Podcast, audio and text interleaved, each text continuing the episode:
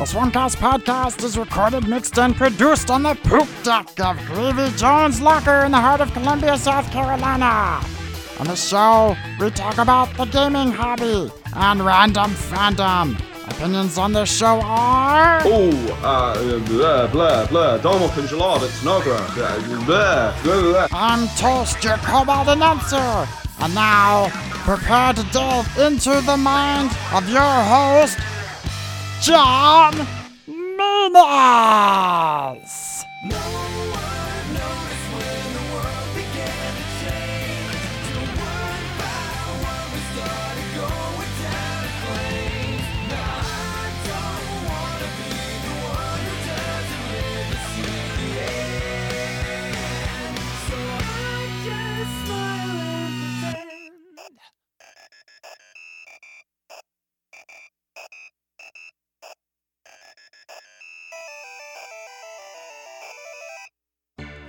Partner, why don't I pour you a sarsaparilla? It's about high noon here in the Swarmcast Saloon.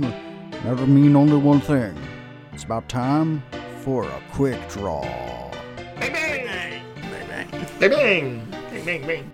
All right, so we're here for um, another quick draw. This is our pew Pew pew pew pew! pew pew pew pew pew pew. This is another um, game for our quick draw exchange, and this time our GM in particular what is. Calvin Corn. So, Calvin, what game was picked for you, and who picked it for you? Uh, the game that was picked for me was Clockwork Dominion, or, or as John called it, Clockwork uh, colon Dominion. um, the company is Reliquary Game Studios, uh, and Tim is the one who picked this for me.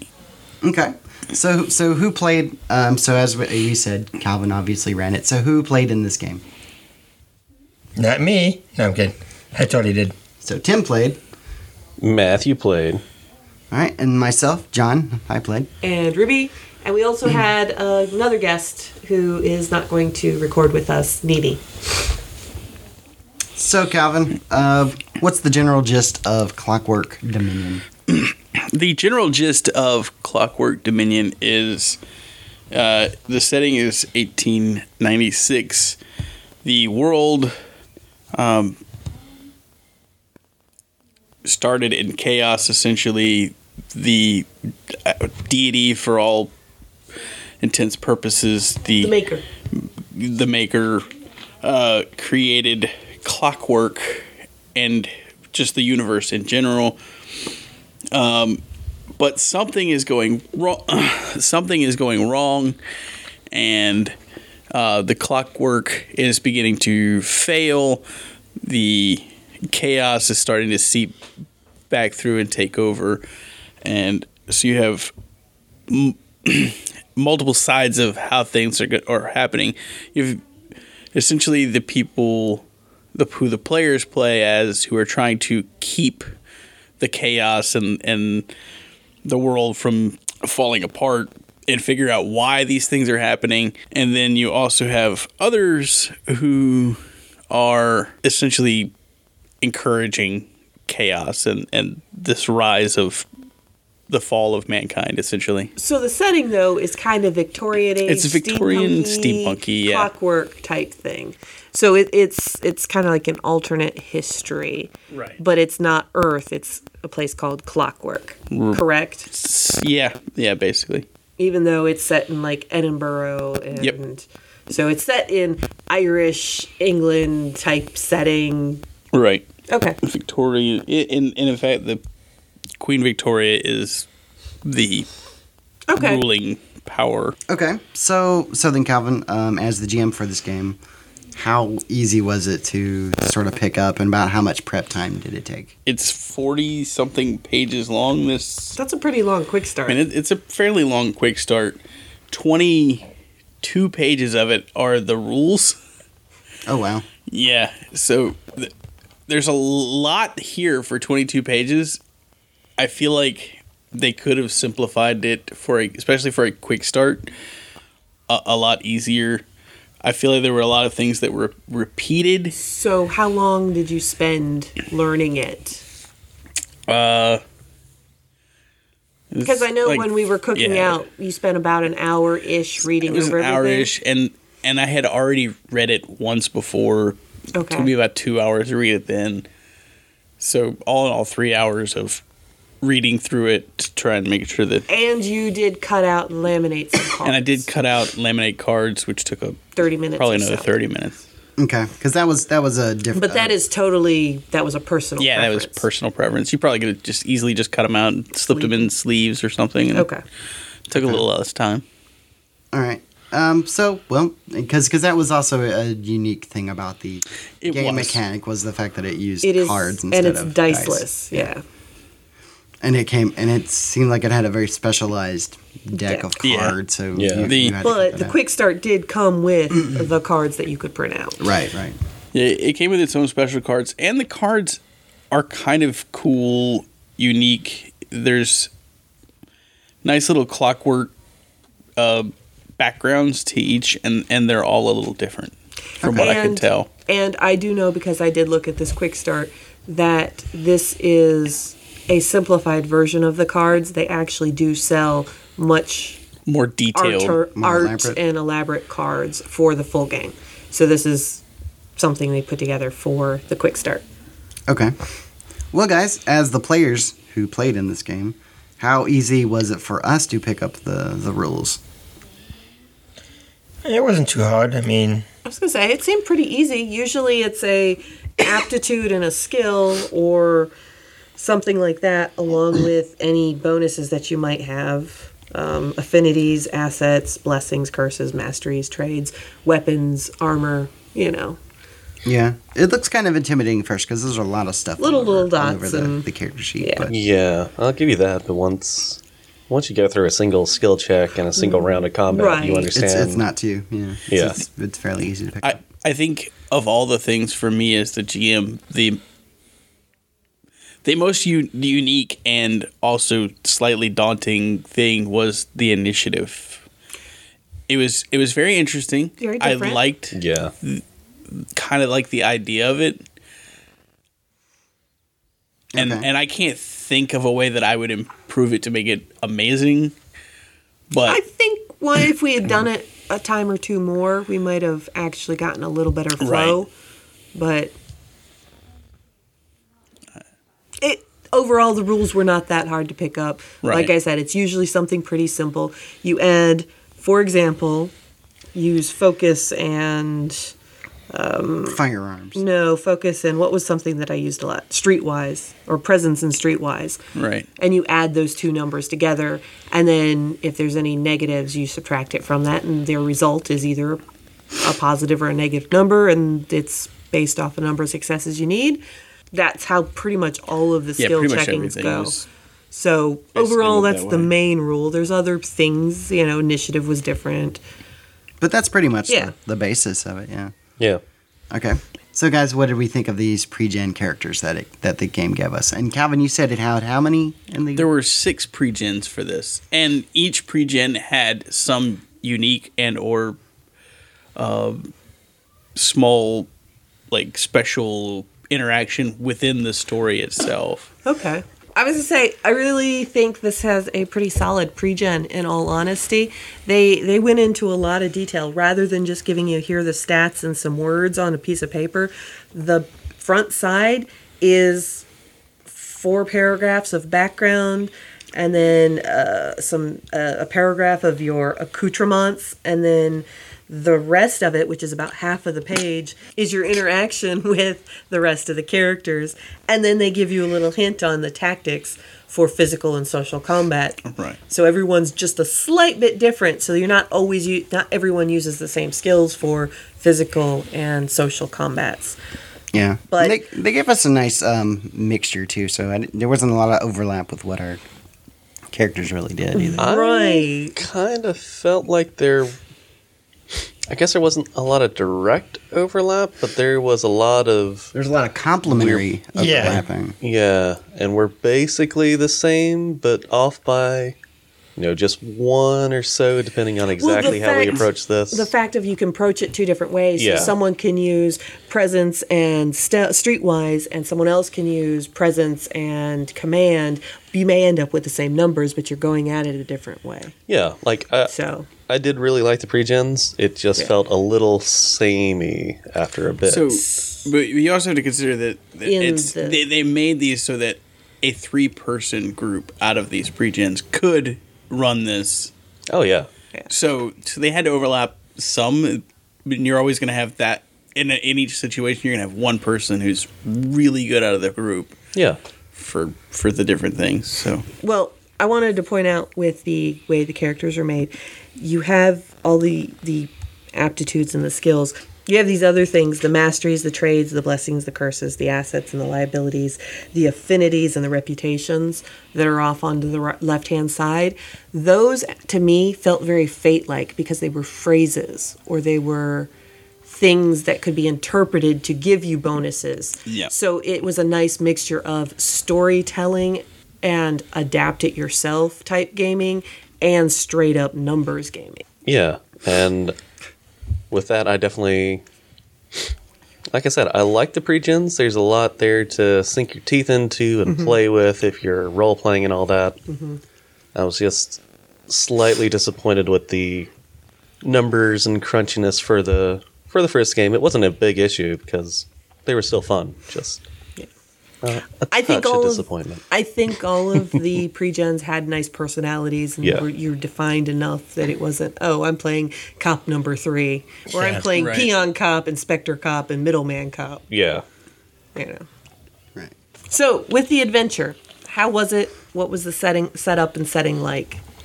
I have to admit, I think it was a little rough start when you were doing it because it seemed like they didn't give you a ton of background. They just said this character and this character are on patrol, this character and this character are coming back from a meeting, this character is at a dinner, and Yeah. I don't know how it is you're all in the same place at the same time. yeah, Is and, that's how it felt to me at the beginning.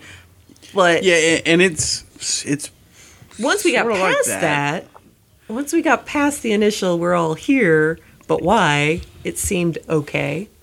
yeah, and And for this quick start, it, it seemed like you were saying that they each encounter that you do, they in- introduced a new mechanic. Yeah, w- that was one of the things I was going to bring up. I I kind of like the fact that they slowly sort of introduced you to different mechanics instead of instead of at the beginning going, "All right, guys, let's go over the rules." It was kind of a let's get started, and and as we get to this kind of encounter, we'll walk through. It was kind of we're like a video game tutorial where it's like, all right, this is your first combat. Let's try our heavy attacks. right. Yeah.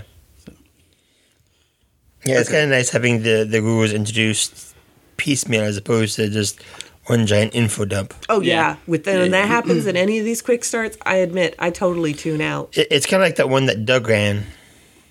But anyway, How it gradually kind of walked Walked us you Yeah. through. yeah. Did us did it give us a good idea of the the setting for for um clockwork? The whole I'm going to say it didn't give us a good idea of what the setting is, but it did give us a good feel for the setting. okay Yes. okay because Because we still don't know what the setting really is, but we definitely know what the feel of the setting is. I, I know that sounds convoluted and weird, but I agree. And and having read more of like the some of the backstory stuff In the quick start. in the quick start. okay. I feel like I knew uh, more of what the setting is Then it's inter- introduced in the scenario. than scenario. is kind of really introduced in in the read to players kind of text Okay. that comes Okay. through. okay. Well, in that case, uh, did we enjoy this quick start, Calvin? I I mean, I did. It was a little weird getting started. I think as after one or two of the of the encounters, it rolled a lot smoother. Um, but but I think again the biggest thing was figuring out the whole initiative, uh, order tracking deal was what kind of hung us a lot. so that's why it slowed down at first. Yeah. Because Okay. But I enjoyed it. I mean, it, it was different for me. Definitely a little out of my comfort zone as far as what I usually run. But that being said, I'm, I'm glad it was. I was. think that's why because it Tim. I think of- that's yeah, why Tim that's chose kind of it. why I did. it, it, it kind of made me see things from a different perspective. So it, it was it was good. All right. All right. What about you, Tim? Uh, yeah, it was pretty fun. I liked it. Um, it was pretty enjoyable. I did like the the depth of characters that we were given. Okay. Matthew. Coming Yeah. at you. I, I, I enjoyed it, and like I mentioned earlier, I really did enjoy the the pre-gen characters, the way they were able to play with each other, um, all the all, all the fun interactions you have there. um, I did feel like while introducing everything piecemeal was nice, and it kept me from having to worry about learning a thousand things at the same time. Um, it definitely felt like a lot for a single session. Yeah. So if if there was a easier way to Maybe a shorter, quick start. Shorter, Yeah. shorter combats. I mean, it seemed like some of the combats were both physical and social combats. Yeah, they there were a physical, stri- then led in straight into social combats. Right. So essentially, right. and I and and maybe that's just because there are both really defined physical and social combats, or inter. Uh, I say combats. I guess they would be combats. Yeah. Um, and as police, you're going to go from Right. one to the other, assuming that you actually subdue oh yeah, your, you know. so I So it l- did draw it out. I like it. I don't know how well it works as a quick start, but I do like it. Well, all right. I'm going to skip you here for a minute, John. Okay. Um, I like the quick start. I like the flavor. I like the feel. I like the characters. As far as the quick start, it doesn't necessarily feel, feel like a short quick start. It feels more like a full blown scenario, like you would get with Pathfinder, where you get Right. multiple encounters. Yeah. And it so it doesn't necessarily feel like a quick start. It feels like a full blown scenario to me. Okay. I I felt it was a good um, intro tutorial sort of thing. I felt as a quick start, it was it was it was kind of railroady Well, through yeah. through a lot of it. Yeah. Ve- yeah there was because there was a lot of dialogue and stuff that was just like, oh, well, clearly this is where we need to go to progress the plot. Yeah. Yes, my family's not being threatened in the basement at all. Yeah, yeah. Yeah. So, uh, would this make us want to check out the full game for Clockwork Dominion? And to be fair on that one, that was just me not being able to come up with Yeah, a it's witty thing to fine. say. But yeah. uh, Well, I'll say So- yes. I would want to check out the full thing. Um, it has enough of the storytelling, gaming elements, and hard um, stat elements for me. I think at least from this quick start, I would be interested. And the setting's not bad. I'm not a huge Victorian steampunk fan, but Okay. it, it sounds kind of interesting with the supernatural yeah, aspect because of it. yeah, I was gonna say because they added nice, really Right. weird supernatural twisted. Right. uh, the supernatural gets me interested in the steampunk part of Right. it. Yeah. Um, I'll say I'm very like this makes me curious. Right. I'd be willing to check it out. I don't know if I would invest all my money in it, you Yeah. know, and purchase everything. I love the initiative system with what we played with, so I really like that. Uh, the rest of it, um, I'm definitely curious.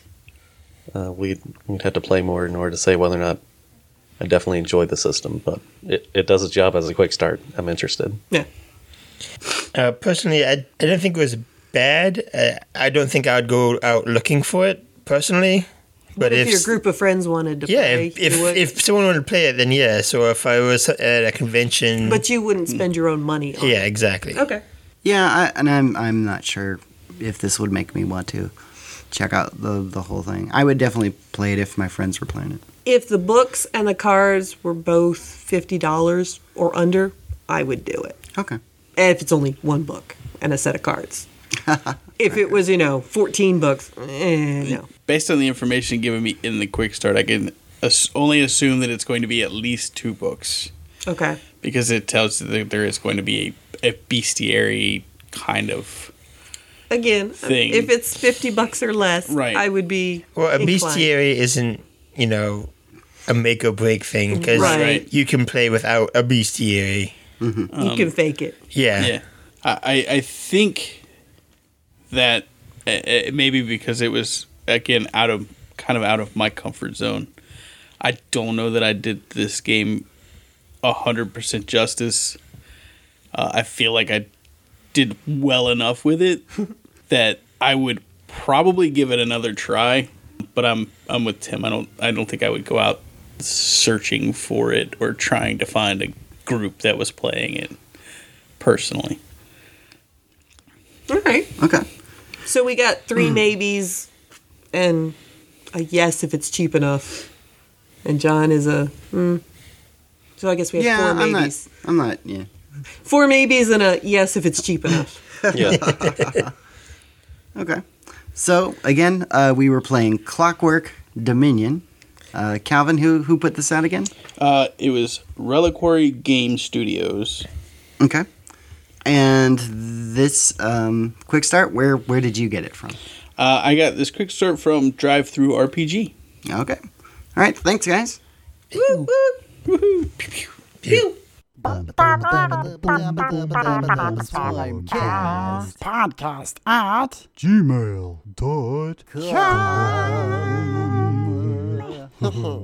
Swarmcast Podcast brings you games from around the world. Welcome to another episode of the Games from Around the World, and I am here with Amit, with with Son of Oak Game Studio, and we're here to talk about City of Mist. How's it going, Hey everyone. It's going great. Thank you for having me. I'm I'm excited to talk about City of Mist and uh, about games uh, games around the world in general. Well, we're excited to have you. It's a very beautiful looking game. Thank you. Uh, so, can you tell everyone where you're from? I'm from Israel. I live part of the year in Boston, but most of the year I live in Israel. And so, what can you tell us of City of Mist? What is the setting? So, City of Mist is a game about ordinary people with legendary power. It's powers. It, it's actually kind of a graphic novel noir game set in a city where everyone has a legend inside them. It could be a story, a myth, a fairy tale. uh but most people are unaware of their own legend or of other people's legends because of a mystical veil called the mist. So uh, you play a rift, a person who's awakened to their legendary nature to a certain extent. It's up to you just how much. And you basically start discovering what is really going on in the city and how legends are actually running it. And it's an investigative game where you try to find answers about who you are, what happened to you, uh, and of course, any other thing that interests the players in the GM. How do the powers in the game work? Like, do, people have? How do the legends work? Right. So uh, every character has a a mythos, a legend that is kind of growing inside her and using her as a gateway into the city. So, for example, one char- one of the starter set characters, Salamander, he has the primordial salamander, you know, a fiery creature, but also connected to water inside him. And that gives him the ability to produce this kind of nimbus of substance, plasma around him and create whips out of it. Another character, post-mortem, is is kind of the manifestation of the revenant. So she's she woke up in a lab dead but alive and she's trying to figure out what happened to her, who did this to her, what is the organization uh, connected to that, and her powers are more, you know, of being kind of as an undead. So uh, she she doesn't breathe, she doesn't eat, and she has less problem with taking bullets uh, through her chest and so on and so forth. So every character has a very unique power set that is derived from their mythos, and I think that's what a lot of people really like about this game. It's the characters are very unique. It's not kind of you know the usual control fire, control ice kind of superpowers. So it's not like a traditional game, like or a traditional superhero game like Champions or anything like that. No, it definitely there are definitely strong superhero, um, you know, especially comic book and superhero streaks through it, and and the atmosphere, you know, in the in the game could is is very much influenced from Marvel's more street level characters like Jessica Jones and Daredevil and that kind of stuff. But no, from from uh, an origin point of view, the characters are not just superheroes. They are, their their powers come from some kind of a mythos. So, like the mythos, is that like a uh, predefined kind of thing, or how? What is that? It's uh, yeah, it's a term in the game. Uh, basically, one of the major focuses of the game is the struggle between the legendary and the ordinary within each one of the player's characters. So, your character has certain aspects that are mythos, that are legendary, and um, actually these aspects are called themes. You have four themes, and some of them are legendary, and some of them are ordinary and they're called logos. And this balance can actually change throughout the game. You can you know that classic moment in comic books where the hero loses someone close to them but then you know there's kind of maybe more room for their powers to evolve or the other way around. They shut down their powers and they kind of go back more to their normal lives and develop that a little bit. So it's very dynamic. You can actually, um, you know, gain and lose themes as you're playing your character. And the purpose was to try and create something as similar to that comic book feel and to make the story much more, um, you know, pliable for players. And you, you could really do a lot with it. So it, it's a lot about the balancing, or not necessarily balancing, but depending on how you want to play your character, whether you want to be more normal or more super powered. Yeah, exactly. So if you want, And like, basically, be like Spider-Man when he doesn't want his powers and he wants to stay with Mary Jane or whatever. Yeah, You'd lose some of the powers. yeah. Funny, that's the example I always think of. but yeah, you actually would lose some of the powers. It doesn't necessarily mean, for in game terms, it doesn't necessarily mean that your character lost their power, uh, their powers or her powers, but it does mean that you are you get less bonuses when you try to activate them in the story. So it's almost like we're changing the focus now. Now we're going now this character we're going to see more of their you know ordinary life or now we're going to see them developing their powers and investigating their origin and and kind of you know growing stronger. So this was really important in the game design. I really wanted the players to have that feeling of wow my character is constantly evolving it's constantly changing and and i always have something interesting and new to do and it's not just it's not just those you know kind of repetitive actions of you activating my powers in the same way So it's not like the five-hour fight that's in the Champions system. No, it's it's one hundred percent the other the other direction. I'm actually I was I I was you know as a I picked up champions very young. Very like Oh, I was sorry. thirteen. and I liked it for a long time, but it did always bother me the length, uh, all these calculations and all these, uh, you know, I liked the crunch, but it did bother me that whenever we went into combat, it's just the cinematics would die because every action you describe it for three seconds and then you'd take three minutes to to make the you know the calculations and the moves. So this is why the engine that uh, runs City of Mist is a cinematic engine. It's designed to really amplify this theater of the mind and, and, and keep the focus on it. So the moves are very, very quick, and they also have. We're using uh, Apocalypse World moves. I don't know if everyone's familiar with that. So they're very kind of story propelling moves, the actions in the game. Every action you take either, you know, propels the story where you want it to go or where the MC wanted it to go, which is usually not, not in your favor. It doesn't have to be, but usually the, the MC's job is to complicate things in the end. And the MC is Yeah, that's the that's the master of ceremonies is the the the game master. in-game term for the game master. I'm Okay, talking okay. about the game master. Yeah. And you said apocalyptic moves. So is, does this use the apocalypse system? Yeah, yeah. Um, what City of the system in City of Mist is not actually Apocalypse World. It's it uses the moves from Apocalypse World, but it adds another another very very important aspect where City of Mist doesn't have any attributes at all. Your oh. character is built completely on descriptive tags, and when you want to make a move, any most moves, but let's say like the core moves, all of them work on roll plus ta- roll plus tags.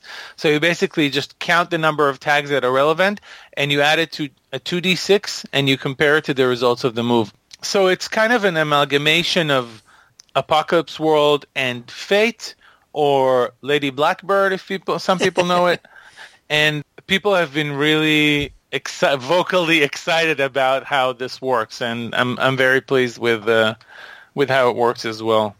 Yeah, it kind of the, the attempt was to make something more um, that would really feel more cinematic and and let people get more creative with their actions as players. That sounds cool. So you, you mentioned when if you go more focused on your powers that you get bonuses to use your powers. If you go more ordinary, do you get bonuses for some of the more ordinary things? Totally. So every, each one of your four themes is either mythos or logos, either a legendary or ordinary, and each one of those themes has the same number of tags. So which is three. So or and it can grow, but but the idea is that if you have themes that are ordinary, you are within the story you may be weaker than someone who has more mythos themes but in actuality in the game you're just as strong. And this was also a very important point in in the game design. I wanted you know super heavily superpowered uh, characters to be able to coexist with you know kind of street level characters or even characters without powers because i think that's that really makes a story beautiful. You know, that, that sometimes the real hero is not necessarily the person with the greater powers. So actually, in game terms, everyone starts at the same level of being able to affect the story, even if they have different power levels. So it'd be kind of like Batman and Superman, where Batman is the more ordinary person because he has no powers, where Superman is all focused on his powers. But yet there's somehow Exactly. the same power level in some weird way. Yeah. Yeah, yeah, exactly. I mean, it's not the same power level from an absolute perspective, but from a story perspective, Batman has just as much, you know, ability to to to affect things uh, as as Superman does, Yeah. which is vital for a good, you know, comic book style story. You want to have that mixture of of ordinary and legendary, which is what the game is all about, really. What time period is the setting? Is it like modern day? Uh, is it more like noir-ish, uh, 1940s, 50s? Yeah. So when you create when on in, in during session zero, which is explained in depth in the book, you can you actually gather around and you decide what is your city. Is it well, there's a couple of options there. Uh, you can really you know do it in the kind of roaring 20s or 30s and and play the the classic noir game. You can play it in the 80s, you know, and do kind of a neo noir. And you can also, which I love, I'm I'm kind of hooked on it. I think the next book is going to be very neon-y, and uh, and and also you can also do a modern a modern day city. So it's actually uh, very very flexible, and you can also decide whether you choose to make the city an existing city or it's just the city you know, kind of a city literally in the mist, Okay. hovering there, and and uh, yeah, because one of the concepts of the game, whether it's a real city or not, is that pe- the the heroes are constantly focused on the city. There is, it's just they just don't seem to think that anything outside the city is is important, and that's kind of a requirement. And and this this uh, this the same goes for uh, the residents of the city. Like it's very focused on the city. It's not this kind of like flying around the world uh, superhero game. It's it's very, and I think that's required for an, for a good noir detective uh, story. You don't see um, Daredevil and Jessica Jones and Luke Cage um, traveling outside of the city very often or very far. Or Spider-Man. Or Spider-Man, exactly. Yeah, even though he he does do some space. Well, yeah, we're not going to get into that. That's that just gets weird. yeah, definitely. So you mentioned themes. I noticed on your website you have theme books. Are these like just new powers that people can explore? I mean, it's similar. Basically, theme books are questionnaires that help you create your tags in your theme. So what we did is we wanted to give people a complete toolkit for creating interesting, conflicted characters. So we created these seven mythos, seven legendary, and seven logos ordinary theme books. Each one of them helps you create specific type of theme. For example, in the powers mythos side, we have a theme book called Bastion, which helps you create defensive powers, and a theme book called Divination, which helps you create you know, sensory or information gathering powers and so on and so forth. So there are seven of those. And then in your ordinary life, there are things like defining relationship for those closest to you or most important to you, defining event for your past, the mission, training, possessions for your gear. And when you create your character, you ch- out of these 14 theme books, you choose four for the things that are most important in your character. It doesn't mean that you don't have the other things. It just means that these are the things you want to focus on when the game starts. And like I said, themes change. So sometimes you replace some of your themes. So yeah, theme books are, are kind of questionnaires that help you. They ask you a question like, how do you use your defensive power offensively? And then when you answer that, that becomes your tag. So oh. it's a really, yeah, it's a really nice uh, process of constructing your character. That sounds very interesting. I want to have to try that one of these days. Please do. What are the, like, some of the tags? Like, what can they be? So tags can be anything. They can be powers, of course. They can be qualities. They can be or traits. They can be objects you have, privileges, helpers, people that are assisting you, allies. Uh, they could even be this kind of. A lot of people really like the the tags that are kind of a situational or a phrase tag. Like we once did this Daredevil sample character sheet just just as a as a tribute mm-hmm.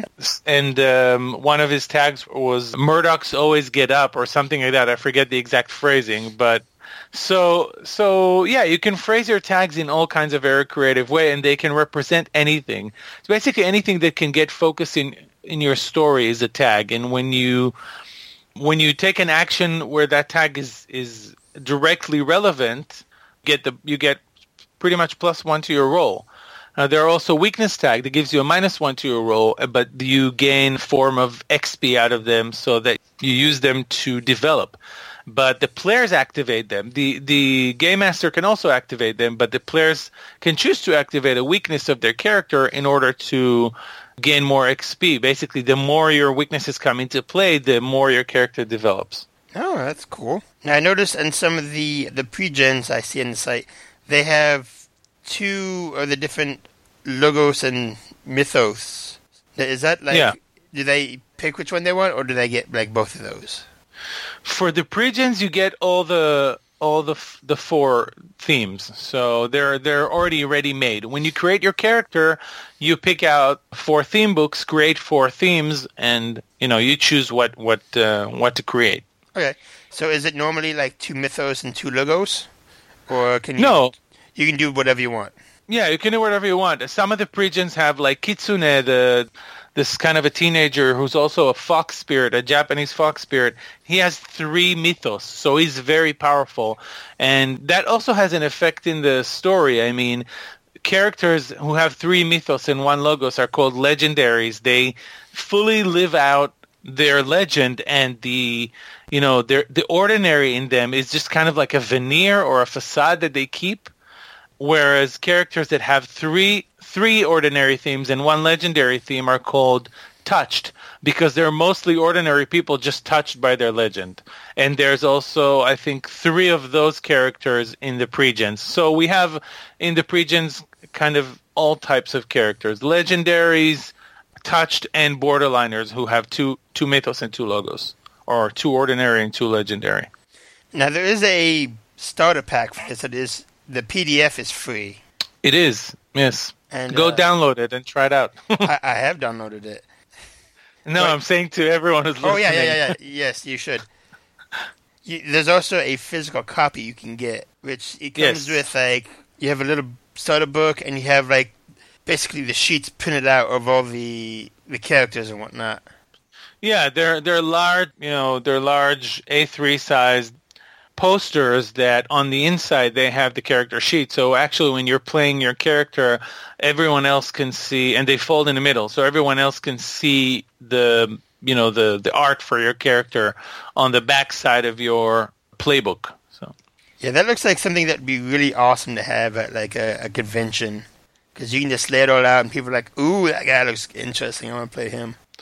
Yeah, yeah, it has been really a, a real eye catcher in conventions, and people, yeah, people kind of you know it's very easy to pick up. It's a it's a game that really doesn't have that many rules, and especially even the starter set is uh, is really concise, and you can just pick it up. I've actually literally played it with uh, a bunch of old ladies uh, who who have never played role playing games before. So it's it's it's that easy. Uh, with the core book, we expanded more to let you know more veteran players kind of have more options and. Uh, So let's talk about the system for a bit. You said it was a cinematic system. How does Yes. it How does it work? Because you said it's tags plus d6. Like, uh, what are you looking for when you roll the dice? So yeah, the the system works like Apocalypse World. If you roll six or less, basically it's called a miss, and the MC or the game master gets to make a move against you. And if you roll seven to nine, it's a mixed success and failure. And if you roll ten or more, it's a clear success with clear benefits. And that cross board. Um, the game is cinematic in many many aspects.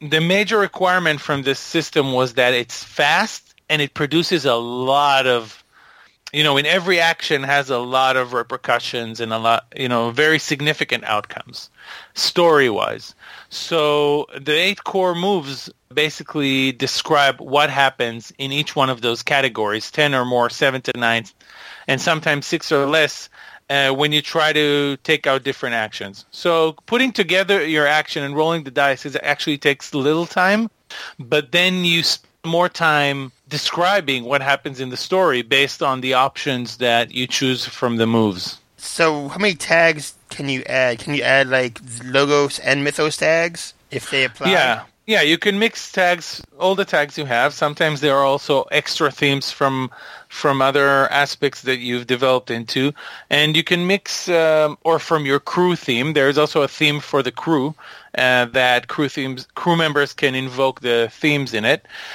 You can use t- all the tags that you have. There is an optional rule of like a tag cap of three that is recommended mostly for new GMs, but actually I never played with it because there are so yeah because there are so many negative things to counter a problem of multiple tag or too many tags that the modifier you roll with stays well within the range that is good for this system, which is basically between minus four and plus four.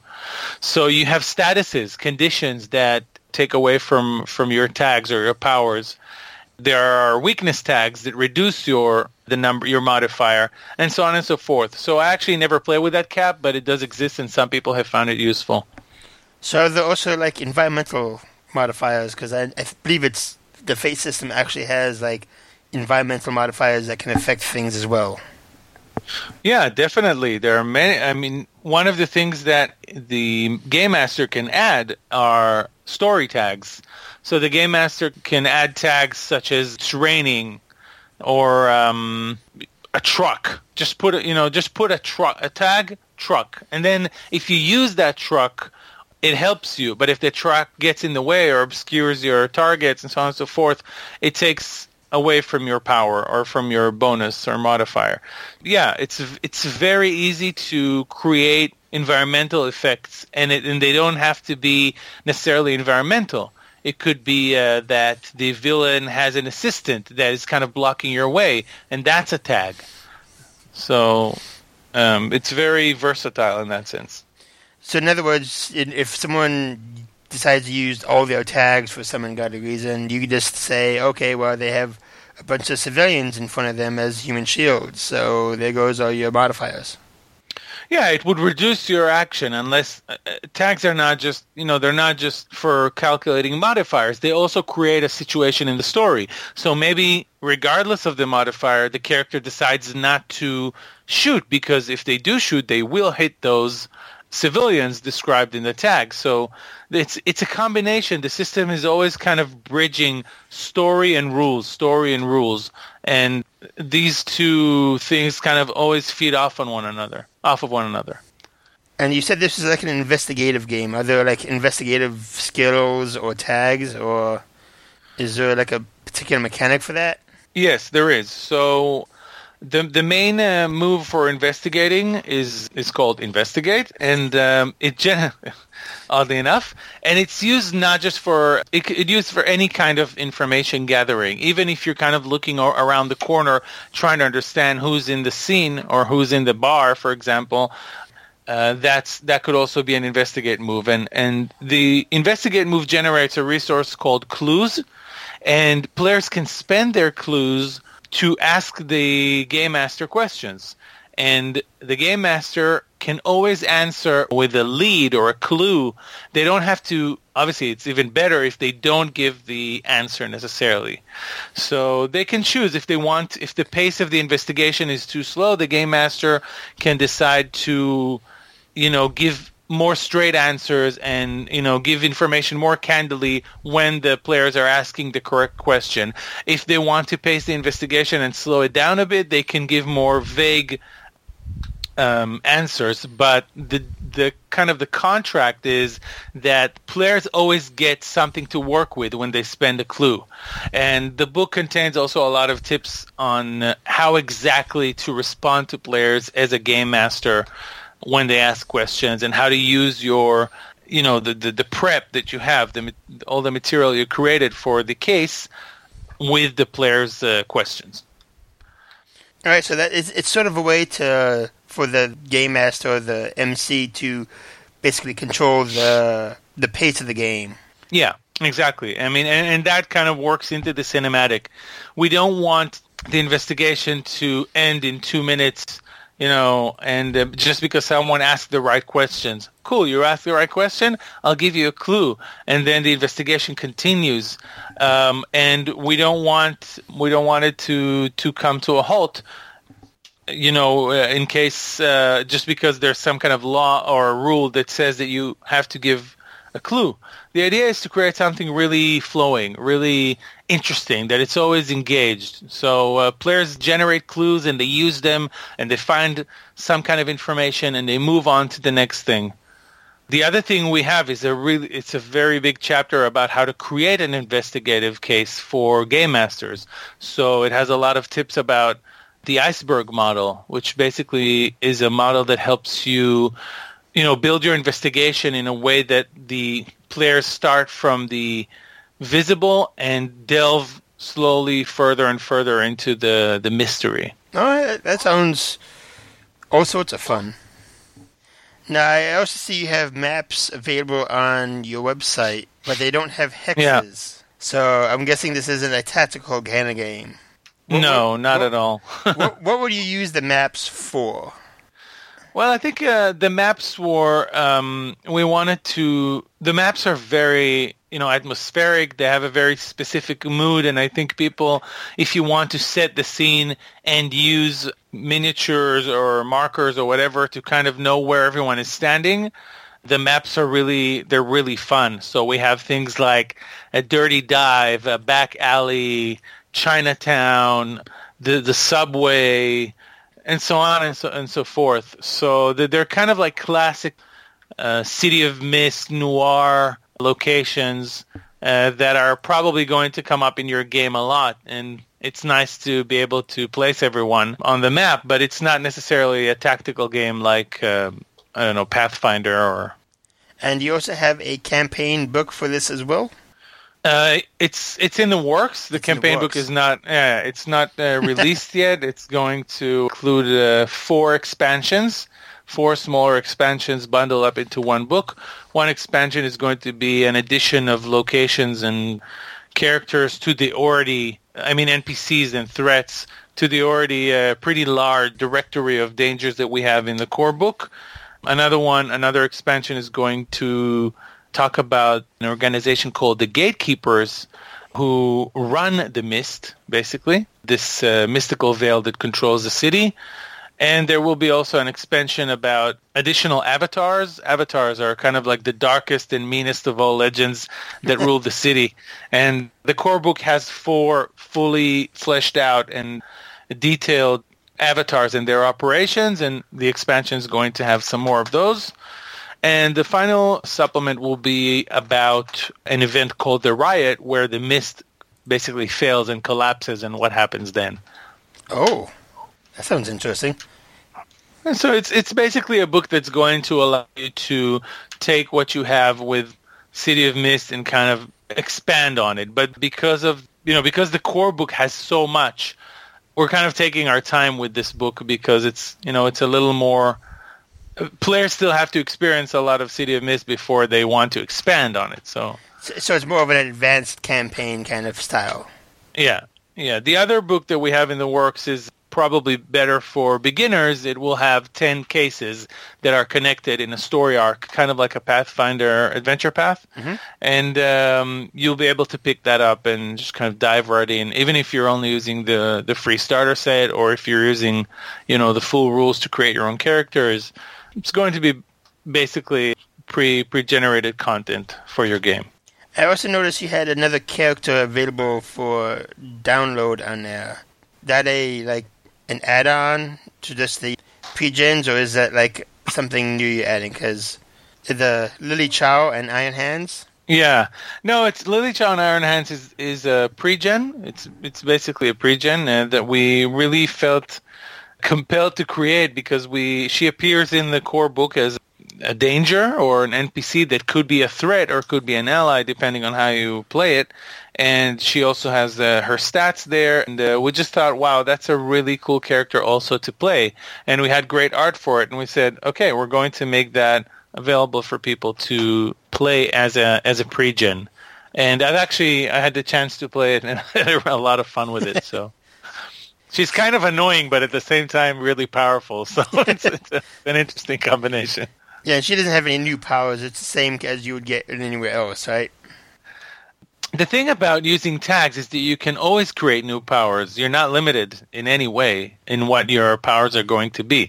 So she doesn't have any new moves or any uh, special expansions, but yeah, it's more about you know being able to play this this character that maybe you saw in the core book and you liked, or just expanding the roster for the start for the pre-gens. Now, is it possible to create your own themes for characters? Is it possible? Sorry. Is it possible to create your own themes for characters? Like if you wanted to Yeah. create your own mythos or your own legend, or logos legend. Yeah, this is what I mentioned earlier about the theme books. Basically, if you have the core book, the core book contains all the theme books. You can also buy the theme books in printed separately for your for your character creation, so that you don't have to kind of pass the book around. But they're basically uh, the same theme books. And when you do a character creation process or session, you pick out four theme books and use these questionnaires to create your themes. So yeah, there's the whole the full uh, character creation process is detailed in the book. So the themes aren't necessarily like exact powers. It's just kind of like a certain type of thing. Yes, Like yes. if you want, yes. if so, you want, a, if you want a mysterious background, then you'd use this theme. Exactly, exactly. So if you have the, um, you know, you have the theme book mission, but every character's mission could be different. The tags you get out of this could be totally different. If one person's mission is to discover a cure, the tags could be medical or I don't know, political maybe, I don't know, or things like that. If another character's mission is to fight crime, the tags could be combat tags. So these theme books are extremely flexible. They just kind of guide you through so that you're not facing a, you know, a blank page and you don't know what tags to create. They they guide you through the process, but each one of them can can create totally different power sets. So I'm looking at postmortem. She has like the thing training assassin. So that's like you could both be like training bodyguard or training martial artist as well. Yeah, or training doctor or training um um, it could be like an, an academic or a chemist or yeah, exactly. Yeah, all, all of these things. Yeah. Okay, so and that's including like the powers as well, like the bastion. Yeah, so Bastion are defensive powers, but could, it could be that you're you're this shield maiden, you know, in your legend, or it could be that you are made of bronze because you are Talos, the, the Greek automaton, or it could be that you are able to, you're a poltergeist and you actually don't have a body and that protects you. So yeah, the one theme book can be used for a very wide variety of powers. And they include a lot of examples on how you're able to kind of the range of things that you can do with them. That's very cool. I definitely more interested in this now. It sounds like something that'd be fun to go on. Cool, yeah. Try it out. Let me know what you think. Definitely will. So where can we people find your game? Uh, you can find uh, the easiest place is on cityofmist.co. Uh, Our books are also on Amazon. So if you order from us, you also get a PDF copy, and it's shipped with Amazon anyway. Um, yeah, that that's that's the place to go if you want to get the book. We're also on DriveThruRPG if you want your PDF copy in your Drive Through RPG library, and that's pretty much it. And you uh, you mentioned that you uh, planned you're planning on uh, the event the ten adventures or Yeah, ten cases, yes, the cases. Yeah, yeah. and then you're also working on the uh, campaign. Yes, that's true. These are the two upcoming uh, books that we want to create. We also want to create a fantasy game based on the same system. So that's also in the works. That's going to be more like it's obviously it's going to be reworked to more of a quest story rather than a noir city. So there's a lot to change, but the mechanics will be similar. Would it still have like the mythos logos mechanic to it, or would it be something a little bit different? right now it's going to be a little bit different right now in the development you know in the game development stage we're in it's it looks like it's going to be a distinction between magic and mundane. I really want to create a game system where magic is something from another level. It's not just okay i'm a wizard and you're a fighter and it's pretty much the same you know, it's it's it's no, I'm it's Gandalf. You know what I'm saying? It's Yeah. like a wizard is something on another level. You don't just go and become a wizard. It's uh, you can learn magic, but it it requires a lot of sacrifice of your more mundane or mortal aspirations and and aspects. So that's that's that's where it's going right now. So it'd be more like This is actually the first time I'm talking about it. oh, ooh. yeah. Well, hopefully we can get you back on when you have it more developed, and we can talk about it some more then. Sure, definitely. I would love that.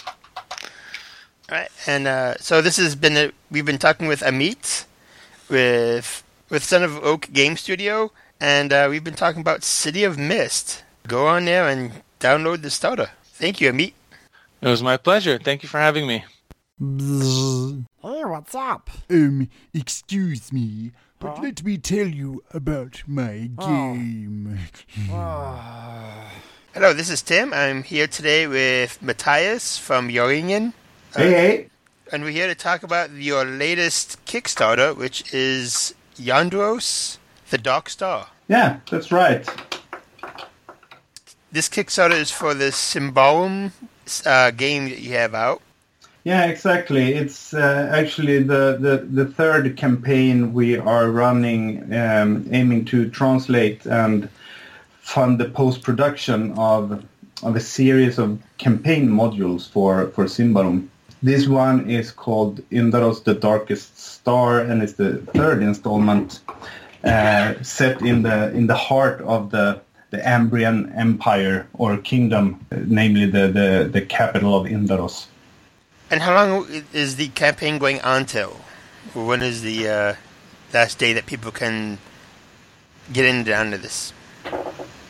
We uh, we have actually just passed the the, the one week mark of the campaign, uh, and we have I think it's 15 or 16 days to go.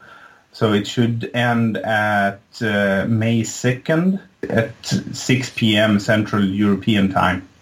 So we we have some ways to go, and we're in this you know, uh, period of the Kickstarter campaign that is so frustrating, but because it feels like after the first rush, nothing is happening, and you're you're waiting for the final rush to start. Yeah, we've talked to some other people about uh, Kickstarters, and they always say you get that, that first initial surge of people, like, oh yeah, I want to get into this. And then you have those people who wait until like the end, like, oh my god, this is almost ending. I better put some money in it.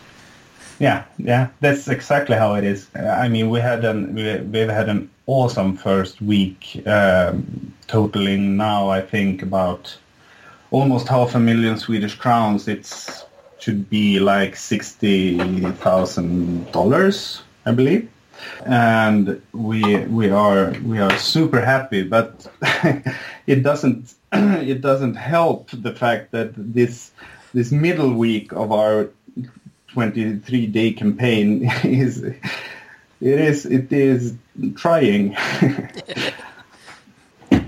But the game is already um, it was already, it's already funded, so yeah yeah absolutely it took less than half an hour uh, for the funding to yeah and it's all thanks to our fantastic base of, of Symbaroum gamers uh, the game has been out in in English since April, I think. It's it's more or less today, two years.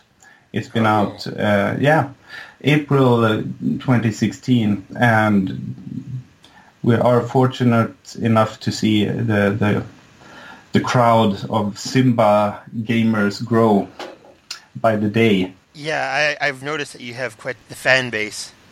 Yeah, and the, and the, the absolutely best fan base as well because I don't know. It's I, oh I should I should say that that in general role playing gamers or maybe ta tabletop gamers in general are are a fantastic fantastic crowd.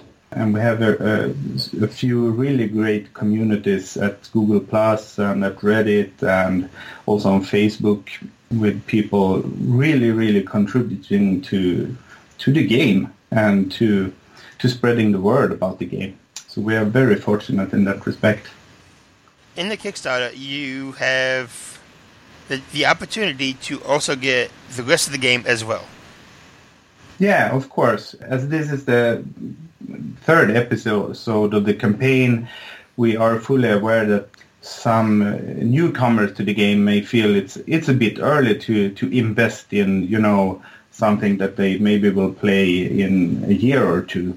So we have a couple of pledge levels which are designed specifically for for new new Symbaroum players, and also we have add-on options. So so the most basic starter set or pledge level it's is only the core book and then you can add if you want the advanced player's guide and the the Symbaroum monster codex which will launch in this summer I backed your previous one. I got the books pretty close to send when you said you would send it to us. So you're pretty. You seem to be pretty good on fulfilling the orders.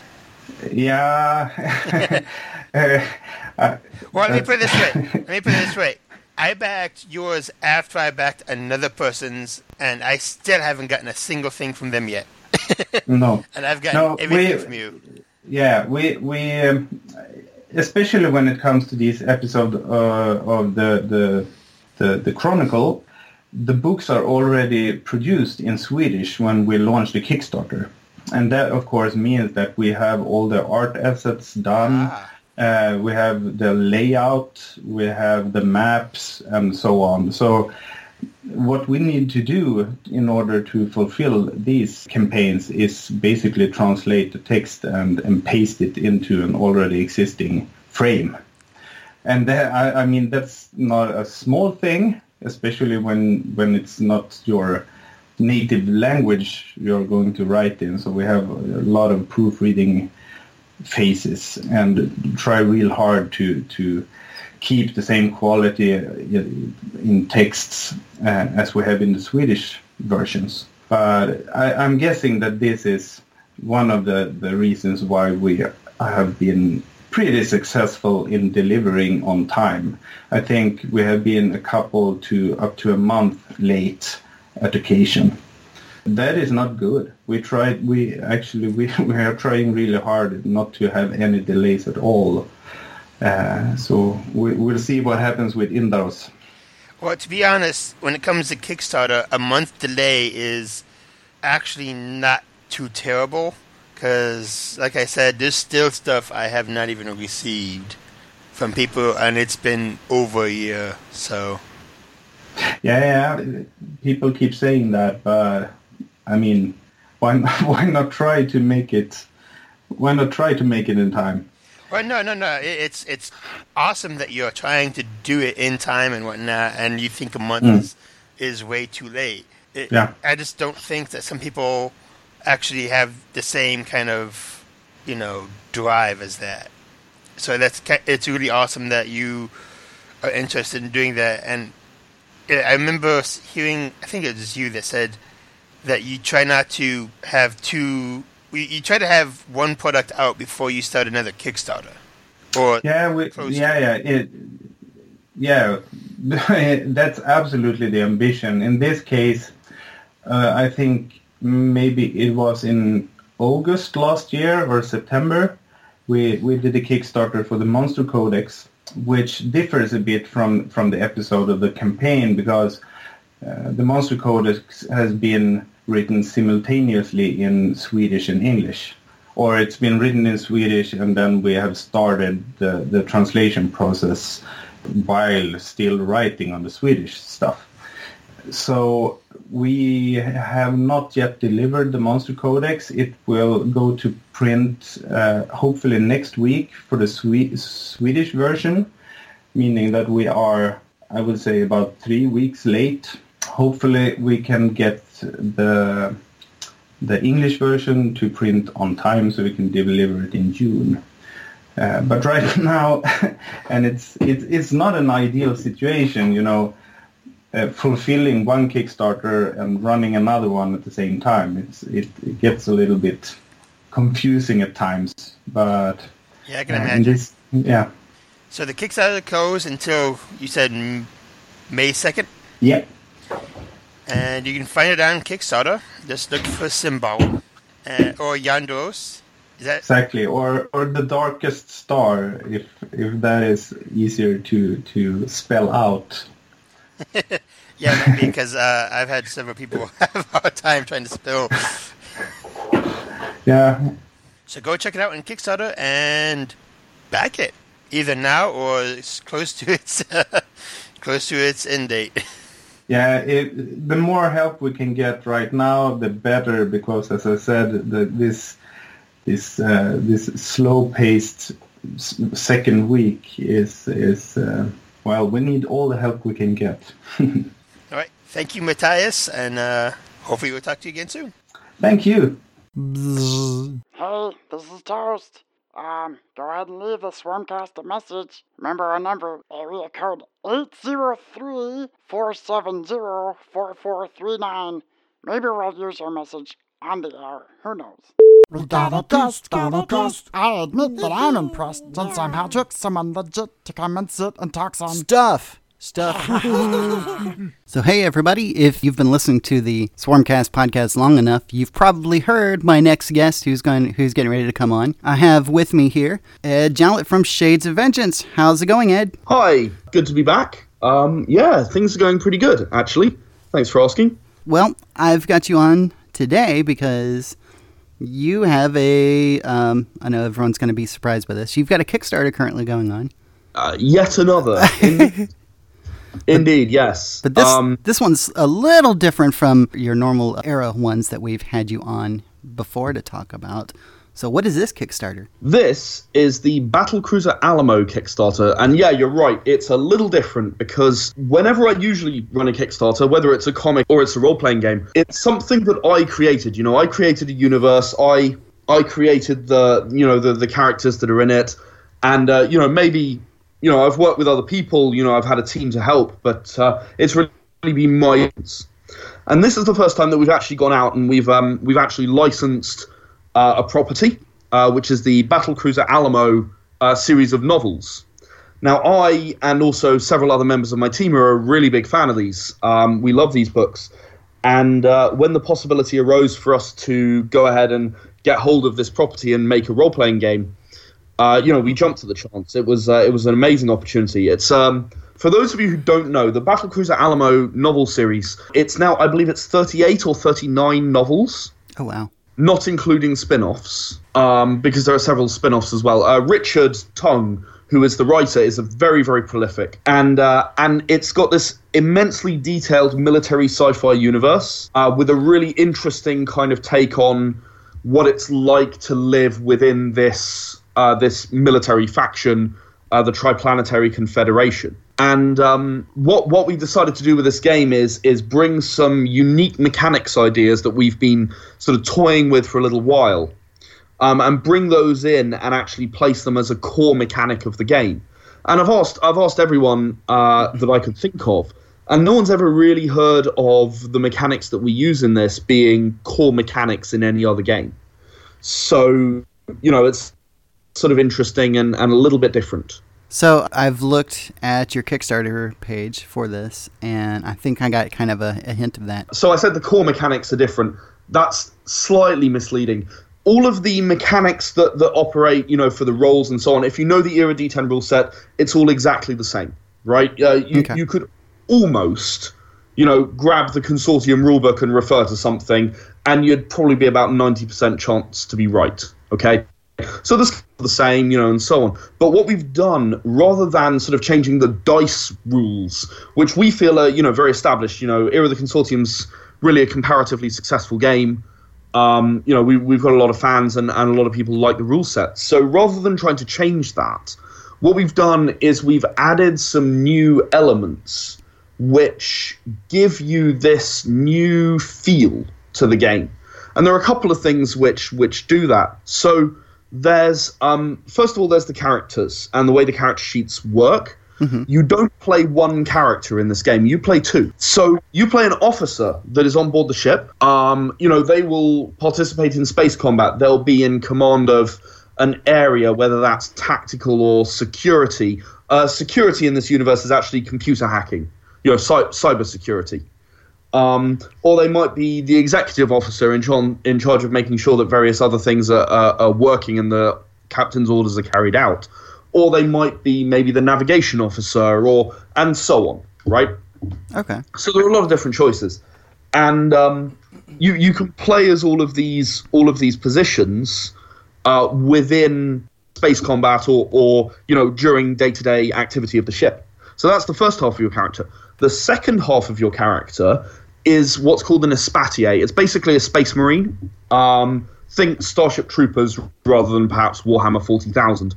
Um, you know, they're, they're, they're, they're the guys who go into the thick of it and probably get killed. You know, like eighty percent chance you don't come back. And uh, these these uh, these espatiers are well, pretty hardcore to be honest. And you play these guys as the other half of your character. You know, that means several things because it means that you aren't just stuck with one character and going, uh, but you know, I'm kind of bored of this now. You know, you have the opportunity to do two completely completely different personalities. You could do one who's, you know, an intellectual, maybe a bit of a pacifist, maybe they're the navigation officer and they, you know, they're part of a military organization because they want to, you know, sort of explore space, but really they'd be no good at all in a fight. And then, you know, your Espatier, on the other hand, is a complete meathead who can't wait to charge into combat. And it, it gives you, secondly, it gives you this opportunity. Uh, a lot of my players have more than one good idea when they when they are ready to start a new game. And uh, it gives you the opportunity to do both, right? You go, oh, wow, I have this really awesome idea. And I have this really awesome other idea, and I have to choose.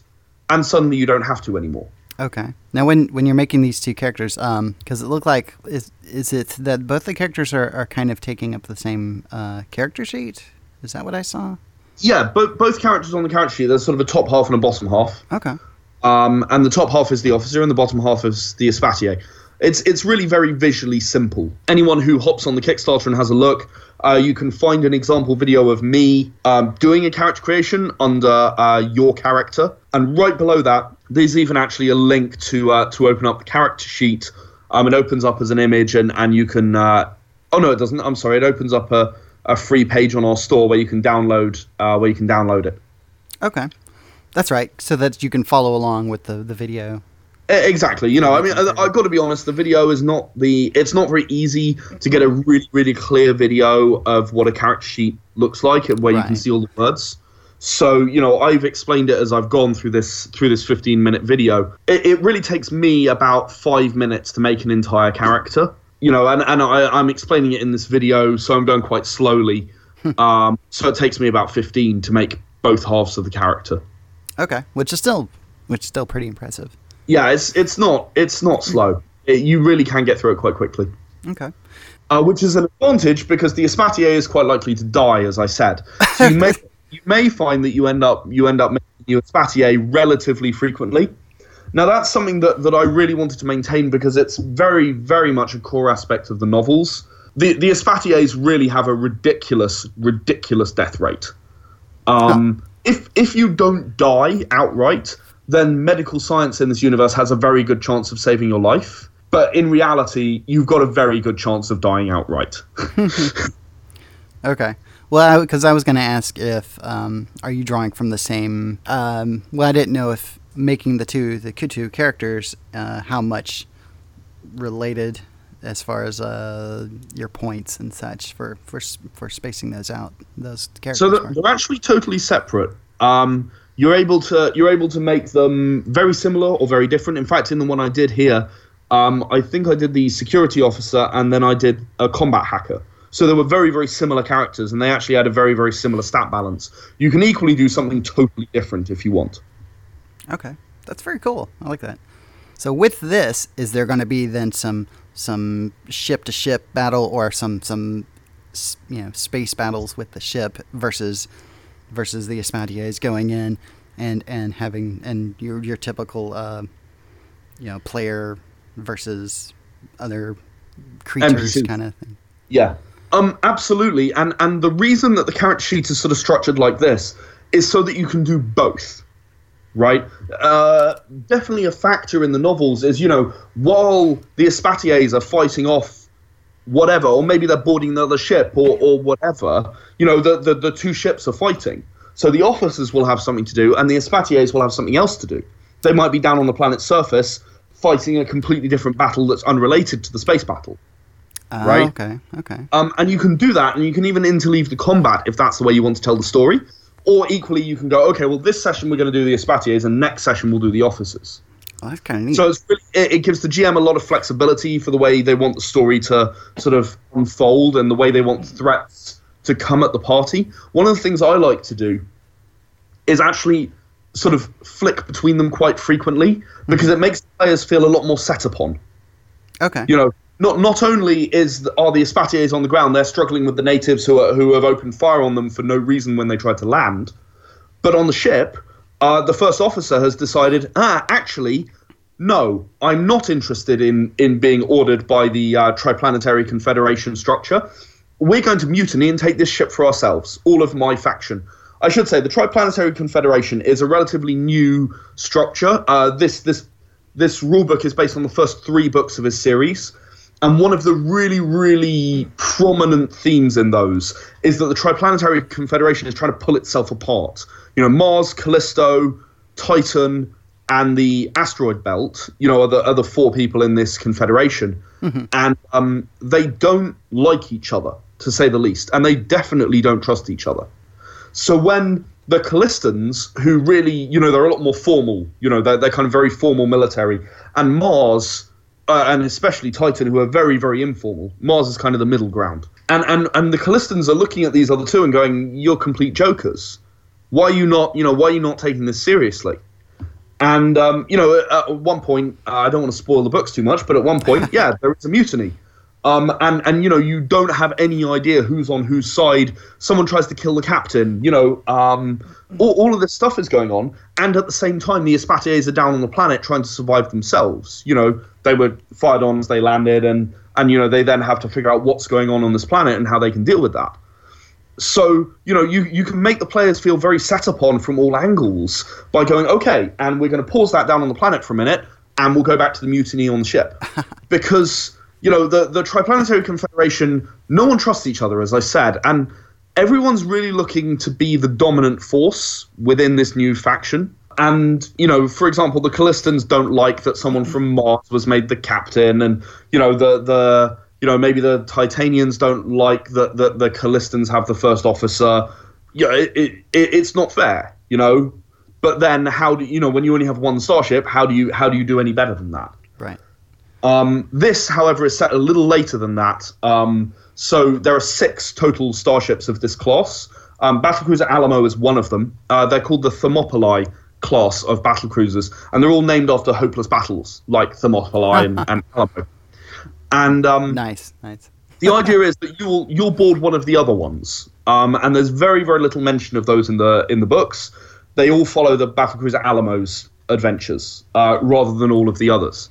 So you'll get to hop on board one of those of your choice, and you'll head out into parts of space that are not explored by the novels. But and here's where here's where the game becomes really quite remarkable, even for a licensed property.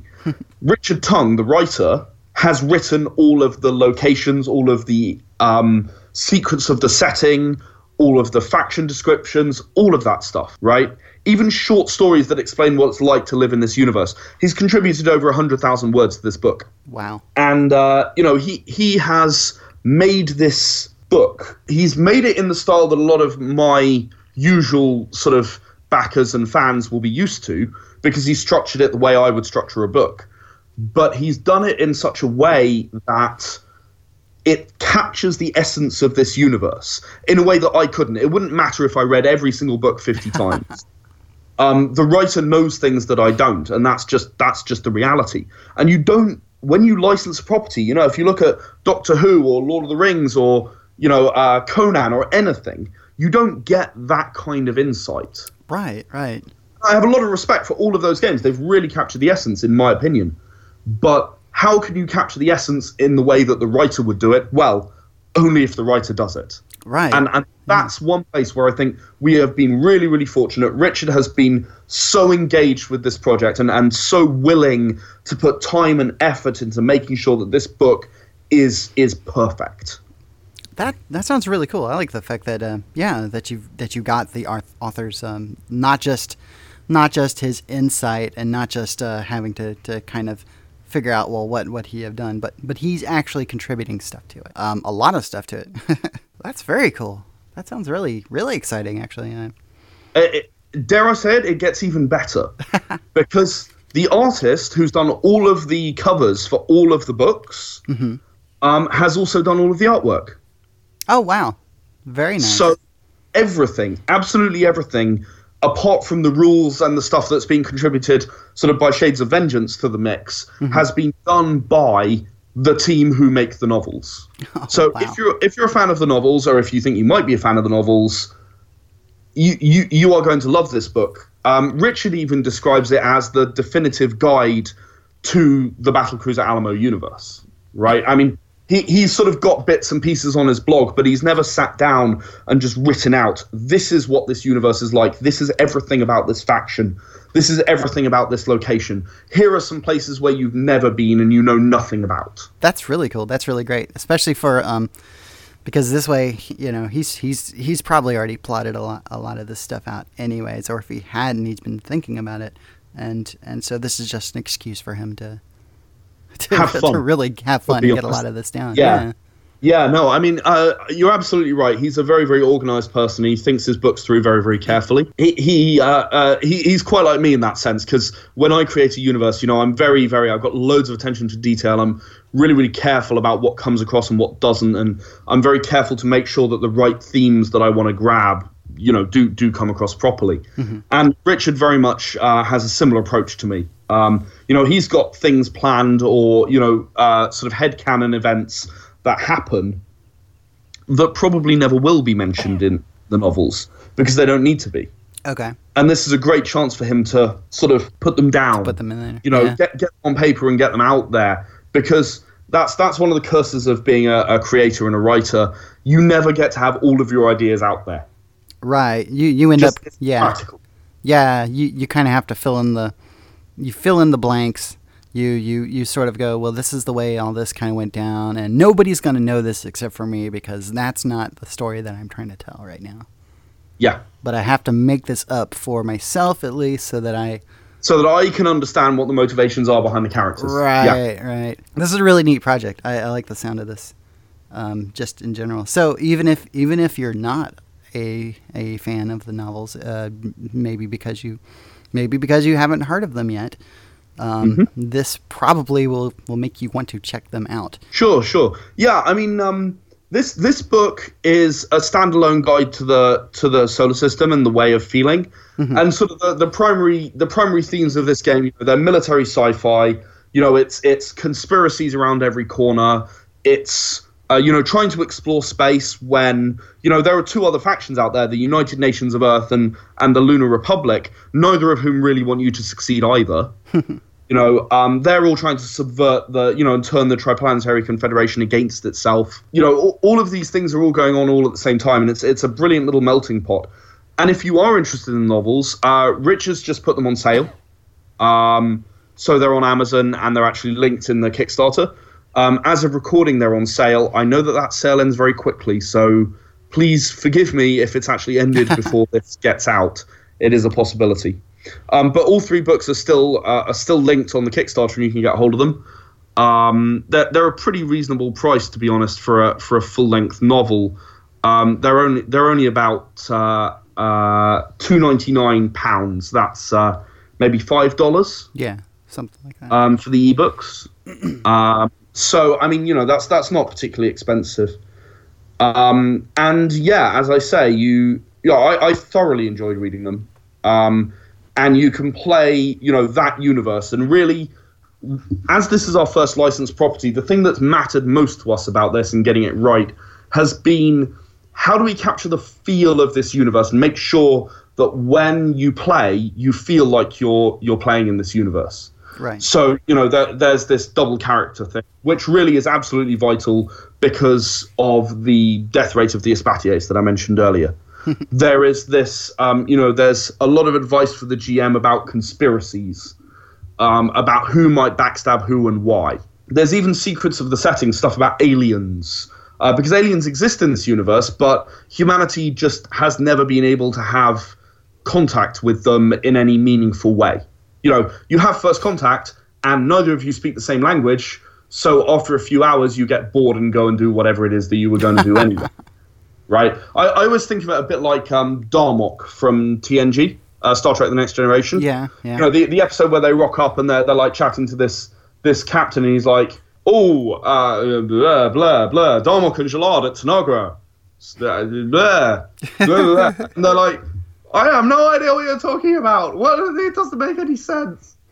um, because it's so conceptually different. Um, you know, that's that's it's one of my favorite episodes of, of Star Trek: The Next Generation, and um, you know, this is very much the kind of first contact that humanity's had with aliens in this universe. It's it's not even as as advanced as that because they don't even have a universal translator. You know, they're, they're just they're just stuck. Oh, they're like, "Hi, aliens, how you doing?" That's great. I'm very happy for you. You know, like, like how, how do you how do you carry on first contact when you have no equal point of reference? so yeah, I mean, I mean that's uh, that's a really really interesting little quirk of the setting, which is explained within the GM section of this book. let's let's talk a little bit more about the the actual Kickstarter itself, because Sure. I know as of this recording, the the Kickstarter is currently funded. Yes, Um, it is. So so first off, when is when is the Kickstarter ending? Uh, so as of recording, it's 15 days. That's Sunday, April the 29th at 9 p.m. BST. Uh, that's about five hours ahead of EDT. I've I've looked at the different the different levels. There's some some some very nice levels set up so that if you just want digital, there's there's plenty of, of digital only stuff. I've noticed you you you're doing the you're doing kind of what, what you what you normally do. You have the the setting book, and it looks like you have the um, the main book that has everything in it, and you have a player's guide, if I'm not mistaken. That's right. So actually, the setting guide is a relatively new addition to the to the levels. Um, It wasn't initially my plan, but um, one of the things that Richard said is, look, um, what what if some of the guys who like the novels come in and they're, they're not role players, but they're really really interested in getting hold of this definitive guide to the setting? And uh, I said, okay, well, yeah. I mean, it's not it's not hard to split out that part of the book. You know, uh, I'm pretty sure we can do that, and I'm pretty sure it would still look fantastic.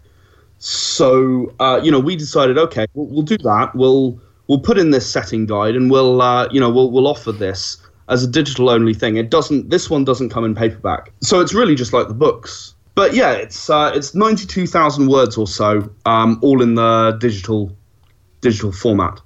And uh, then we have the player's guide, as we always do, which is everything that you need in order to play the game. Um, so it's got the rules, it's got the character creation, it's got a brief introduction to the universe, and that's it. Okay. And then, you know, that comes in both digital and paperback. And then we have the core rulebook, which, as you say, it contains everything. It's got the setting, it's got the rules, it's got uh, all of the GM stuff, it's got all of the equipment, it's got absolutely everything you could want. So, you know, I mean, the, the ideal is often sitting around the table with, uh, you know, with a, with a, the GM has a core rulebook and the players have the players' guides. And in fact, to, to support that, we've actually even put a, put a tier in there for sixty pounds uh, called the GM's bundle, which gets you the Alamo core rulebook and three players guides. I saw that. I thought that was really nice. And uh, you know, I mean, I mean, this is my attempt to go. Okay, look, I, I get that some people, you know, they, they want to, you know, they want to create four or five characters at, at a at a time. You know, you're going to need a lot of a lot of uh, players guides to do that, unless you're going to hand the rulebook around to absolutely everybody. So you know, we're, we're we're pleased to be able to offer that, you know, at a at a nice little discount, so that you can get sort of the bundle all at once and and have your group catered for. That's very cool. I like I said, I, I saw that and I thought that was really nice. I really like. And that. then and then finally we've got the we got the hardback. So Richard and I are going to be meeting up at UK Games Expo in uh, in June, and uh, we're hoping to have the book finished by then, so that uh, he and I can sit down and, and sign as many of the collector's editions as ordered. um, and uh, and and we, we we intend to sit down, sign those, and uh, and then get them get them shipped out. oh, very uh, cool. So, although you know we've committed to December, and and uh, again, a lot of people who back a lot of my Kickstarters will already be aware. I put in a date that I know is safe, that I know I can deliver to, no matter what goes wrong. But the reality is, Richard's written his part of the book. I've written my part of the book. I need to edit Richard's part of the book. Um, you know, I mean, a, a one time by a writer, you know, there, there's a limit to what you can do. And he does two passes on everything he does. So he does a first pass and then and then just a double check. And you know, I want to go over it once more before the proofreaders go over it. Um, and then literally the book just needs a quick set of layout from from Keith, who's also the artist, um, and also our standard layout guy. So he's laid out all of our books, and and was here uh, not too long ago talking about the Empowered. Uh, he's also the artist for the Empowered.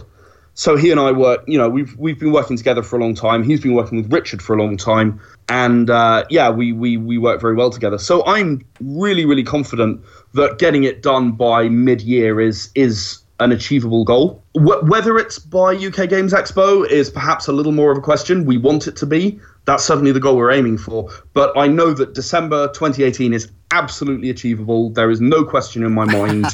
it cannot take that long.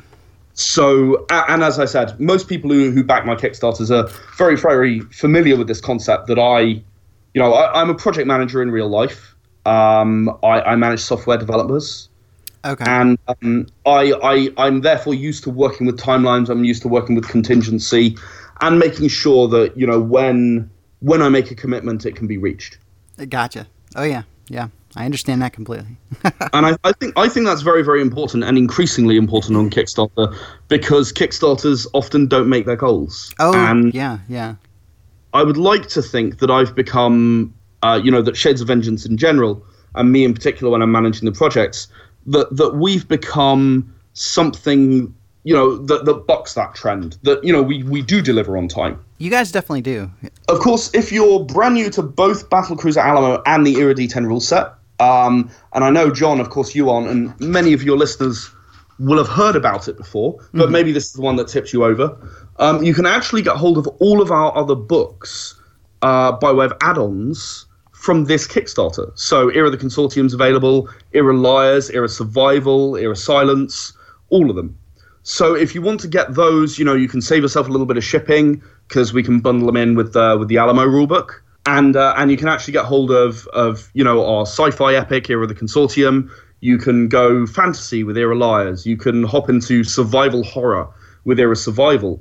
And as with all of those games, uh, the Alamo rules are equally transferable into those games. So if you decided that you wanted to have in the in your Era of the Consortium game, if you wanted to have you know sort of a disposable uh, squad that sat alongside the you know the main character that you have, you could very easily pick up a Battlecruiser Alamo character sheet, use those secondary rules, and then go ahead and, and have this sort of suicide squad, for lack of a better phrase, um, who, who who will run in and, and do whatever is necessary to make sure that you succeed.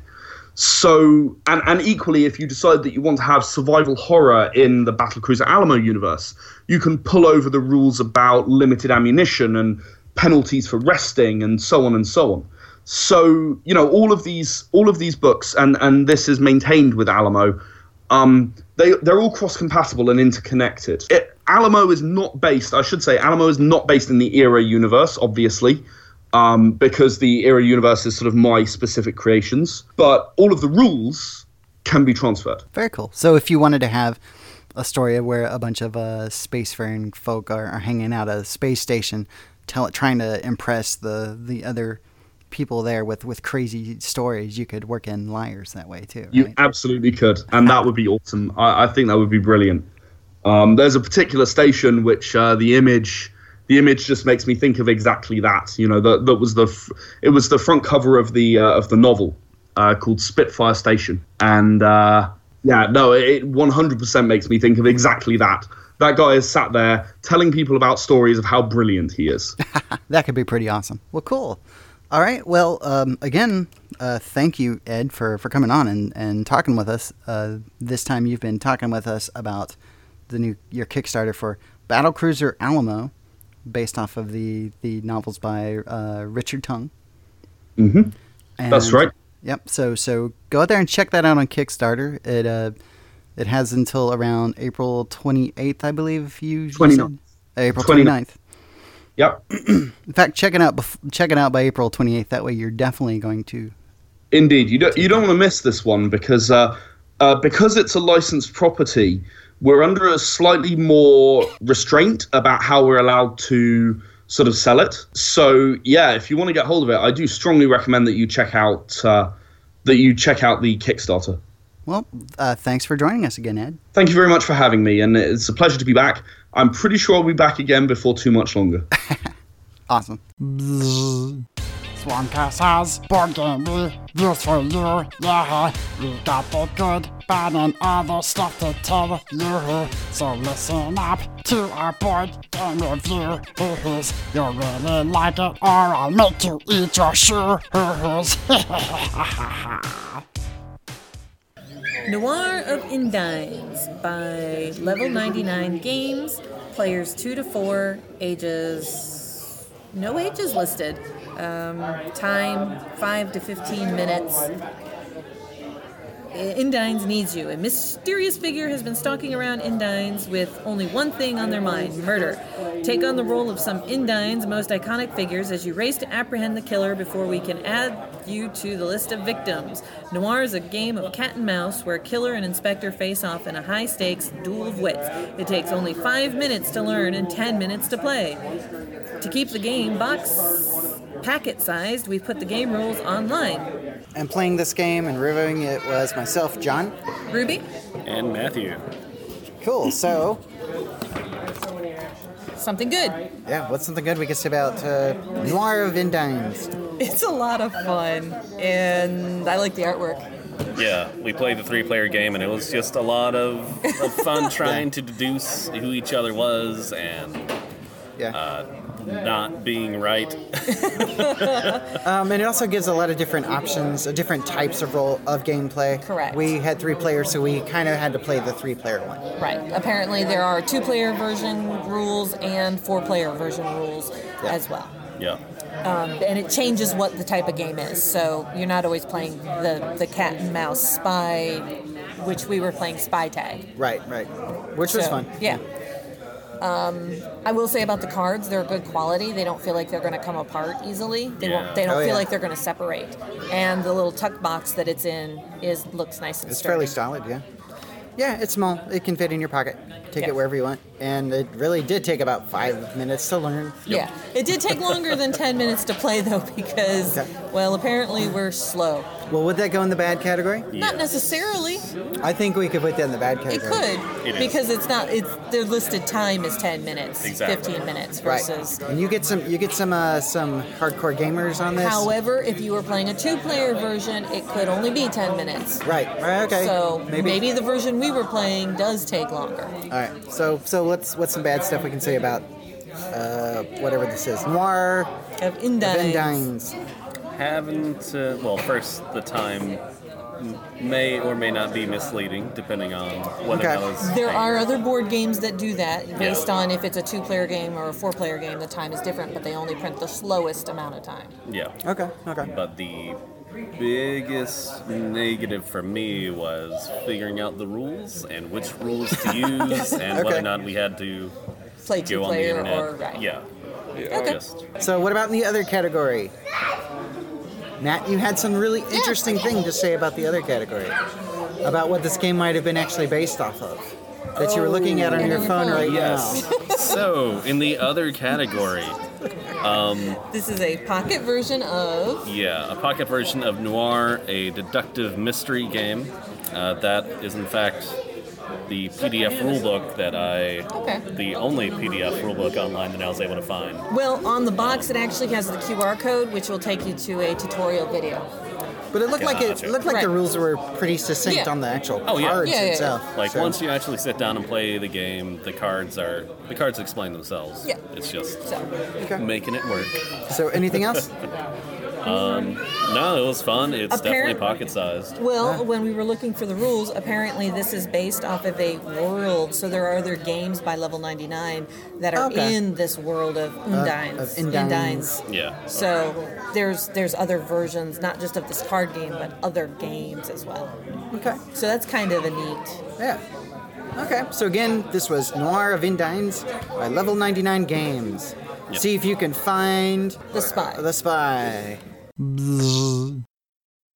Scarab 2018 is still going strong, stronger than uh, expected for day two, early in the morning. and I've got uh, Doug sitting here at the table with me. How's it going, Doug? Very well, sir. I understand you you have a game that you wanted to talk to me about. I do. Okay. So what what game do you want to talk about? That would Right. be Roll for It Deluxe. Okay. And deluxe because it's in a it's in a tin and it has a whole bunch of other stuff in it. Uh-huh. So, tell me something good about Roll for It. It is very easy to learn, uh, Mhm. just sitting down and never having played it before. And uh, yeah, I, that that was when I was wanting to play a lot of different games. That made it made it very advantageous. Okay. Um, anything bad you want to say about Roll for It? It doesn't have a lot of strategy, and it doesn't take a very long time if you're wanting to really sit down and get involved in a game. But it's it's good Okay. for a fast-paced, quick game. Yeah, yeah. There's there's not a lot of uh, thinkiness to it. Anything in the other category that you want to say? For Oh yes, about Roll it for has an awesome dice bag.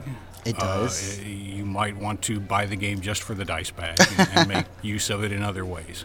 and it, and it has a lot of uh, lot of colored uh, dice in it too. It does. Yeah. Well, cool. Um, I know a bit of a short interview, but that's fine. It was a short game. It is. So thanks for talking to me about Roll for It. You're and that's, welcome. And that's the deluxe one. Mm-hmm. So hello again. I have another con attendee with me, who uh, was just playing some games, and she wants to talk about it. Uh, so, hey Jennifer, how are you doing? I'm doing well. How are you? I'm doing great. So I understand that you just played a game called Roll for It. I did. So, uh, did you have fun playing Roll for It? I really enjoyed it. Yes. Okay. Well, why don't you tell me something good about Roll for It? Um, I think it's really easy to understand. Anyone Mhm. can play it. Um, you don't have to be able to read, so you can play it even with small children as long as they can count. Okay. And I understand this was the actual Roll for It Deluxe. Yes. Which so that's the one that comes in the little tin and Yes, absolutely. and a, and a ton of dice and stuff like that. Okay. Uh, so, uh, can you tell us something maybe bad about Roll for It? It was very simple, and I could see it if you played it more multiple times, it would get repetitive. Okay, I can see that too. Um, I know when we played it, our, our big gripe was the, the, the teeny tiny dice, but I, I think if they were too big, if they were bigger than that, it would have made that game a little bit harder to play. yes, absolutely. So, what can you throw something in there in the other category for roll for it? Um, I would say that I like the card artwork. Um, I've seen other Okay. versions, so I like that there's. Um, in the deluxe version, there's two different decks, so you Mhm. can play with a smaller group, or you can combine the decks to play with a much larger group. And I think it's a lot more fun with more players. I can see that. I can totally see that. All right. Well, well, thank you for for talking with us about your experience playing Roll for It, playing Roll for It Deluxe at Scarab Gaming Con, Jennifer. Thank you. So we are still here at Scarab Gaming Convention, and I have Jennifer, who's sitting who's sitting here, and she wants to talk about a game she just played, or she's played today, actually. So, what game did you did you play that you want to talk about? Um, I played a game called Santa Bag, Okay. and it's designed for children, but Mhm. um, it's really fun for adults. Okay. So did you? So you had fun playing it? Then I take Uh, it. yeah, we really enjoyed it. There's a lot of strategy involved Uh-huh. in um, saving the parts, so you can Right. kind of determine whether you want to go for naughty children or nice children. So, what's something good you could say say for us about Santa's bag? Um, I would say it's really simple to learn, but it has a deeper strategy, so it can be interesting for all ages. Okay. And something bad about Santa's bag? Um, it's based on the look of the draw, so it could be, you know, if you're not a super lucky person, it may not be a great game for you. Yeah. That that was our experience playing it too. Yeah. We, we kept getting a lot of lot of low numbered uh, kids that came out all the time who wanted really complicated toys. and- Oh yeah, yeah. We had trouble. We realized that there were only like two or three plastic in yes. the deck, Yes. so that was very challenging. yes. Um, so what can you say that might go into the other category for this game? Um, I I liked the art and I liked the design. Um, I liked the emotions of the kids that kind of told you whether they were naughty or nice. Yes, so I yeah. enjoyed the artwork. Awesome. Well, thank you for for, for talking to me about about your experience playing Santa Bag, uh, Jennifer. Thank and I hope you have more fun at Scarab Gaming Convention this year. Absolutely. Are board game reviews from the Swarmcast. If you don't like it, then come over and kick your Tail! Tail! Toast meant to say tail. Toast. um, ooh. Why do you do that? Oh yeah. Well, everybody, the show's finally over. That's it. You can go back to your normal life again, though it's probably never gonna be the same. You can find the Swarmcast podcast on Facebook and Twitter and tell us what you think. Heck, give us a good review on either iTunes and TuneIn, Stitcher. Heck, I think we're putting stuff out on YouTube now, if that's kind of your thing. Anyway, subscribe, like, whatever, all through those different guys. Or you can grab the RSS feed from our website, which is swarmcastpodcast.com. That's all one word. And you can also email us at swarmcastpodcast, again one word, at gmail.com. Why not? Or you can leave us a message at area code 803 470-4439 and we'll probably play it on the air if you're lucky, maybe. so, until next time, keep on gaming, and when you think of Toast, think of me!